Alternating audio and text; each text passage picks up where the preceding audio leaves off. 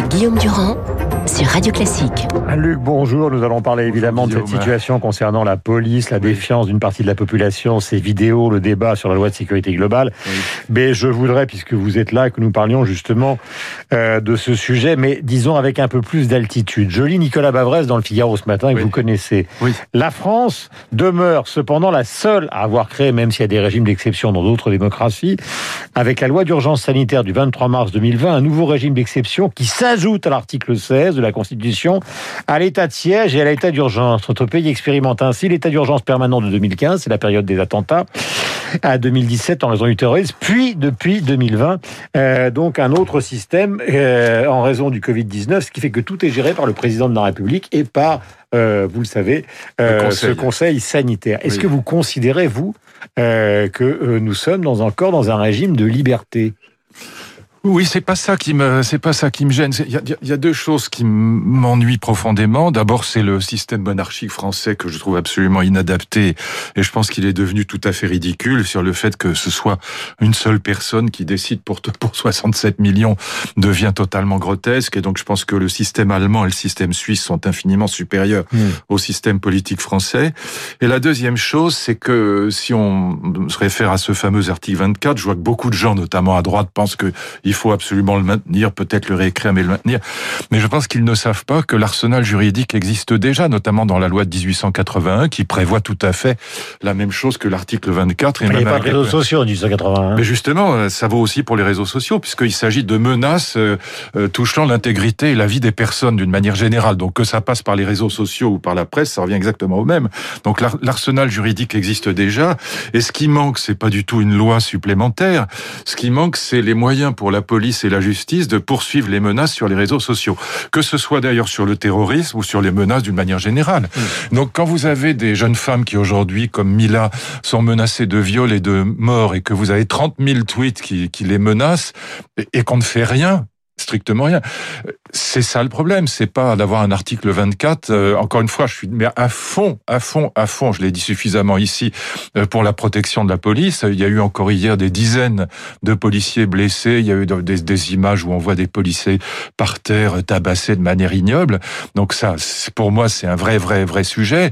Mais l'article vingt-quatre n'aurait rien protégé du tout hier, mais strictement rien, ça n'aurait rien changé. Donc les gens, euh, voilà, notamment à droite, je vois les statistiques du Figaro, et les gens disent, mais non, il faut maintenir cet article parce qu'ils pensent avec bonne volonté que ça, ça va protéger les policiers, mais c'est pas vrai. Donc encore une fois, l'arsenal juridique existe et le problème, c'est les réseaux sociaux. Mmh.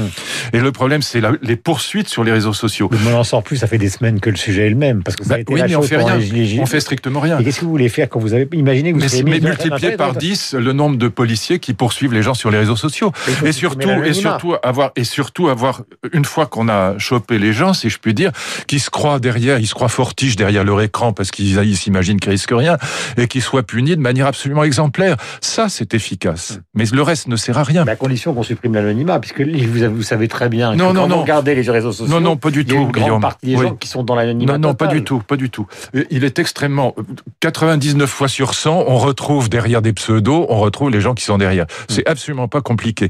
Donc, une administration euh... gigantesque pour faire ça. Non, pas gigantesque. Je vous dis, multiplier par dix les services de, de police et de justice qui s'occupe de traquer sur les réseaux sociaux, avec derrière des punitions exemplaires, parce que même si vous avez trente mille tweets, par exemple, contre la, la jeune Mila, il y a une trentaine de, de une, il y a trente mille tweets qui l'appellent au meurtre, au viol, et cetera. Ben, sympathique, hein.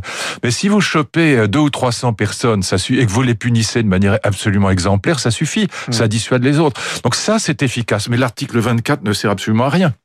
Outre, et puis alors l'idée qu'on va mettre une commission, c'est comme pour la dette, on va mettre une commission à chaque fois. Écoutez, c'est ridicule. Ça a pratiquement été abandonné. Non, mais non, c'est pas le problème, c'est l'idée qui est stupide. Mmh. Alors après qu'on recule sur une idée stupide, bah, il vaut mieux reculer sur une idée stupide plutôt que de la maintenir. Mais on va mettre maintenant une commission sur la dette, mais c'est ridicule. Joli. On sait exactement sur la dette ce qu'il faut faire et ce qu'il faut pas faire. Tout la... le monde le sait, ça fait trente ans qu'on en parle. Il n'y a pas, il n'y a pas un seul budgétaire en France qui, qui a le moindre doute.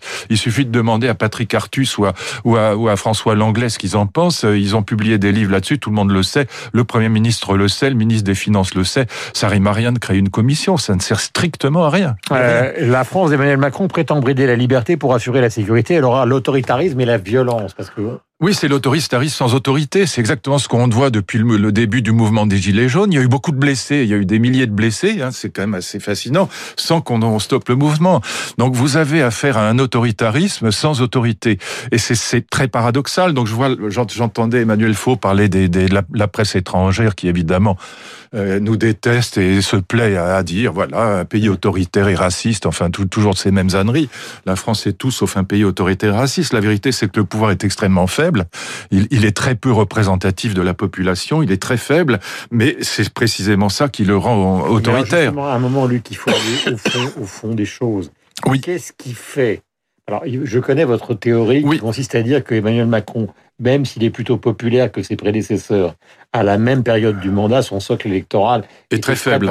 faible, et donc toutes les autres oppositions, même s'il y a eu débauchage, existent. Cette théorie, vous l'avez expliqué plusieurs fois, oui, je euh, n'y reviens donc pas. On ne va pas la répéter. La France est Mais fragmentée. Qu'est-ce oui. qui, justement, dans ce quinquennat, depuis l'affaire Benalla, où il s'agit justement, encore une fois, d'un problème symbolique euh, j'allais dire, autour des questions de police, qu'est-ce qui, dans ce quinquennat, justement, fait que quelque chose n'est pas exactement comme ça s'est passé d'autres ? Vous avez eu le terrorisme avec euh, François Hollande, terrorisme massif, vous avez eu la crise internationale économique avec Nicolas Sarkozy. Là, qu'est-ce qui s'est passé autour d'Emmanuel Macron qui fait qu'au fond, il a été élu ? Les gens ont applaudi et dix minutes après, ils sont étendus. Non, les gens n'ont pas applaudi. Pas il a été applaudi. Très mal élu. Mais non, mais non. C'est, c'est, ça, c'est le protum pseudos pour parler en bon français. C'est l'erreur première. Il a été très mal élu dès le départ. Et donc, euh, l'illusion majoritaire est une illusion. Quand c'est vous ce regardez, que je viens de rappeler avant. Voilà. Bien sûr, mais vous dites, il a été bien élu, non, il mais... était populaire. Non, il l'a jamais été. Et donc, la vérité, c'est que depuis trois mandats euh, présidentiels, on a affaire à des, à des présidents qui sont très mal élus. Et donc, euh, là, euh, voyez bien ma comparaison permanente avec l'Allemagne, euh, Madame Merkel, elle a soixante-quinze pour cent des Allemands derrière elle. Hum. C'est, on a un c'est, système c'est de coalition. Différence. Pardon ? On est dans un système de coalition, c'est-à-dire quand on sort Obligé. d'une élection, on est dans une coalition. Obli- obligé. Et ça, ça fonctionne formidablement. Là, on a, euh, on a au fond quatre courants politiques qui sont hostiles à Emmanuel Macron, donc ça peut pas marcher. Hum. Et par Et ailleurs, le, la, la grande erreur de, d'Emmanuel Macron, si je peux me permettre, euh, c'est, c'est de, euh, bah, c'est de, d'avoir donné une image de lui qui est une image de, d'arrogance extrême, de, de d'élitisme arrogant extrême. Moi, je crois, par rapport aux Gilets jaunes, souvenez-vous du début du mouvement des Gilets jaunes. C'était des braves gens, c'était des retraités, il y avait beaucoup de de, de cheveux gris autour des, des ronds-points, c'est des gens qui, qui qui qui sont autour du SMIC ou voilà, qui gagnent mille deux cents ou mille trois cents euros par mois ou quelquefois moins et qui euh, ne supportaient pas l'augmentation du prix de l'essence et les quatre-vingts kilomètres heure. Après, ça a changé. Hein, le, non, mais quand quand du... écoutez, quand Emmanuel Macron a dit quand je rentre dans une gare ou dans un espace public, il y a les gens qui ne sont rien, puis les gens qui sont quelque chose, c'était carbonisé. Voilà. Avez, Une phrase comme avez, ça est mortelle. Mais pardonnez-moi, mais vous avez eu, vous avez travaillé avec Jacques Chirac, il y a eu des phrases de Jacques Chirac, le bruit ah, odeur, des populaire. Phrases de Nicolas Sarkozy, qui aussi euh, avec le Karcher, qui ont été. Oui, mais ils étaient populaires. Même, de, qui étaient du, du même euh, non, domaine. Non, donc. non, ils étaient populaires. Euh, Jacques Chirac savait comme personne euh, euh, caresser le cul des vaches euh, au salon de l'agriculture. Et quand Jacques Chirac allait quelque part euh, euh, au fin fond. Ce sont des questions de... que je vous pose, c'est pas des voilà. jugements. Hein. Non, mais il allait au fin fond de la France, euh, les gens le trouvaient immédiatement sympathique, il était là, il, il se buvait un coup de, de gin tonic avec un paysan, avec un ouvrier, et il savait leur parler. Euh, et d'une certaine manière, Sarkozy aussi, on a beaucoup rapproché à Sarkozy son casse-toi pauvre con, mais c'était une formule ordinaire qui, le, d'une certaine manière, le rapprochait du peuple. Bon, euh, là, on a vraiment l'impression, d'un, euh, en plus d'un gouvernement de fantômes, c'est ça qui me fascine dans ce gouvernement, c'est que il y a, sur les quarante ministres et secrétaires d'État, il euh, y en a trente que je connais pas. Mais c'est un vrai problème, Guillaume.